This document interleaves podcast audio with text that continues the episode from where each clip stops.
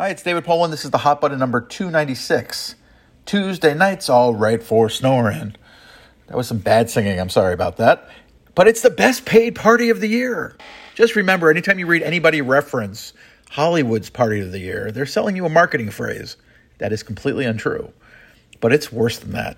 Until recently, I hadn't really been paying attention to the decimation of the awards industrial complex that was happening as we defecate, um, celebrate the return of the greedy gloms. There'll be no Indie Spirit Awards for anyone not in that tent on the beach, which is now being paid for almost exclusively by companies being forced to buy tables at gunpoint to honor their nominees. They can't even get a cable network to run the thing on tape delay anymore, which likely means that Film Independent, still one of the worst names that an organization spent half a million dollars coming up with ever, thanks Don, won't throw good money after memories, and whatever taping of the show there will be, will be selfie plus level. There'll be no SAG awards for anyone not in that theater turned into a ballroom. They were dumped by Warner Brother Discovery's TV, TNT and TBS after last year's show.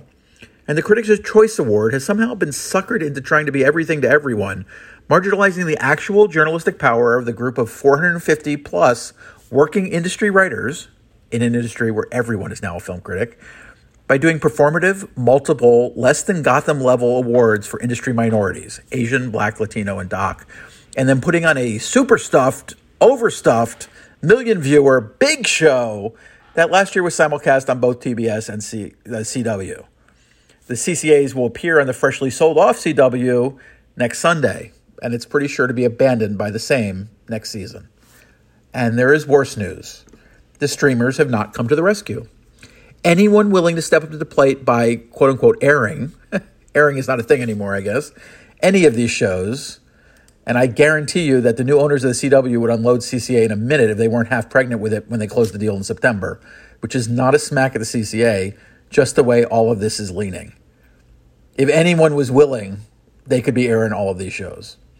Netflix, always being the fabulous starfuckers that they so charmingly are, could take over the ABC deal for the Oscar show at a new reduced rate, because no one is overpaying like they used to but Iger may decide otherwise. Disney is in the driver's seat of that relationship. But aside from that, for TV award shows not the Oscars, we're down to one year old's birthday party of awards, the garish gloats. There's some silver lining in all this shit sandwich. I may need to actually change the name of this newsletter to Mixed Metaphors. Maybe all of these groups can, for lack of a better word, regroup. Maybe they can get back to the place where they have an intimacy, aren't about funding the organizations first, and put some shows on that people actually may be clamoring to see. Maybe. Indie Spirits hasn't had a show as memorable as the cocktail event in the two hours before the show in well over a decade. So feckin' go for it, folks. Lose the big tables, give away awards like they do auctions at big charity events. Give a better cocktail party. Throw away the scripted bits, shoot it handheld on an iPhones, except some small stage in the corner. Make the people who mull around chatting with friends and movie friends, not paying attention to the show after the first commercial break and not sitting down again until the big awards are giving out, given out at the end, make that the feature of the show and not the bug. We all know what people love about this event, so go there. SAG, all about the speeches, all about the I am an actor bits. But everyone can watch those on YouTube, TikTok, and Twitter later that night and even the next day. How do you make this live event where actors don't act much? Into something people want to see. It's a tough one. How about taking your camera where the audiences don't get to go, where actors are on a, wherever actors are on that certain date and time? Don't gather in a hall. It, break the code and let the winners know in advance that you have, so you can set up a quality production. But so what? You're making a show for a dwindling audience. If the actors are home, go to their home. Let these personalities make whatever they want of the moment. If they want to stay in their pajamas, great. Dress up, great. Interrupt production, great. Share the moment with a Broadway audience during intermission, great. It's like a two hour documentary on actors with 15 to 10, 10 to 15 live moments kicked in there. Could be interesting. CCA, we'll first go back to Broadcast Film Critics Association, or since the TV side is actually more legit than the movie side these days, Broadcast Critics Awards. Stop trying to make CCA a thing.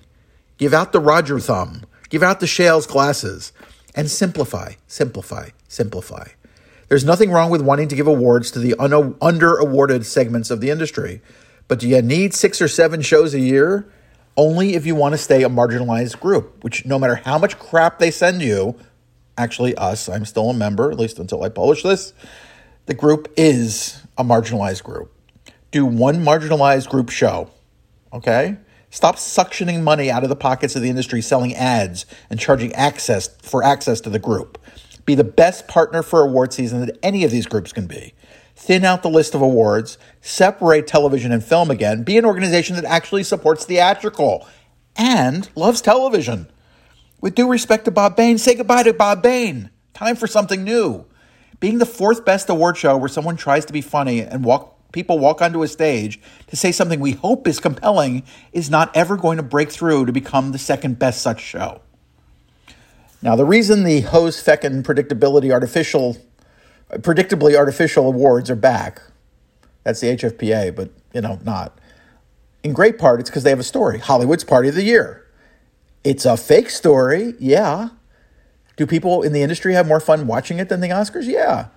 But this has never been true of audiences in real life. They've gotten some strong ratings on this show, but never more than Oscar, and for the most part, more than a third behind Oscar.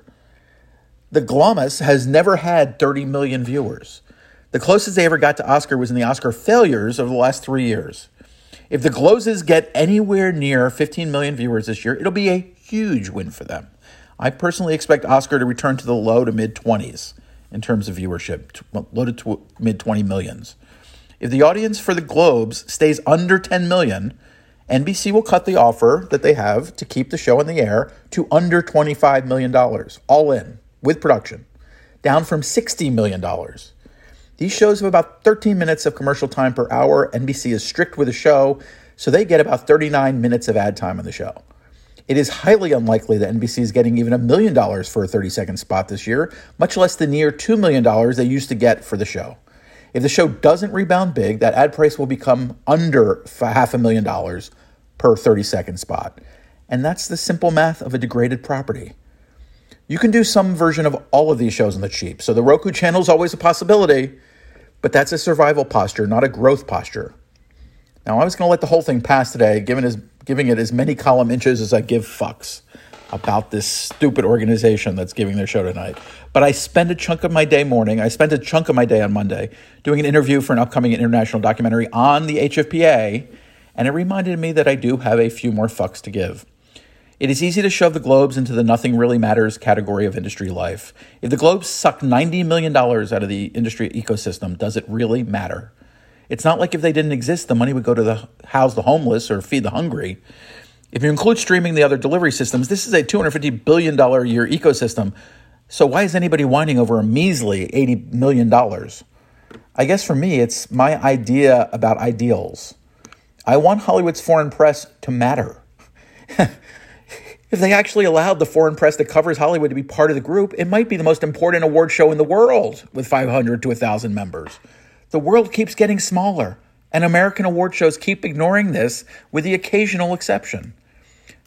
But if you expand the group, your billionaire owner and his billionaire partner, who owns all the trades and seems to be giving all the after parties this year because no one else would, can't manipulate the studios the same way, so you just don't do it. There was never a moment of serious consideration as to what would make the HFPA the best possible organization, just how to get the cash cow ready to start milking again. A lot of people make a lot of money on the Golden Globes. If they knew how scummy things were for years before the LA Times story, what makes us think they would see it any differently now? And they all knew. The LA Times story just gave some people who work for the broken hip film posers an opportunity to push back against more than a decade of overreach by these people, who are mostly decent human beings when left to their own devices, but turn into a group of abusive, dumb as a group, greedy, demanding jerks when the industry keeps kissing its overvalued ass. So we're back to put up or shut up for every one of these awards groups that has the good fortune and ambition to be televised, which more than anything means more money and the power to make demands. Here we go. Until tomorrow.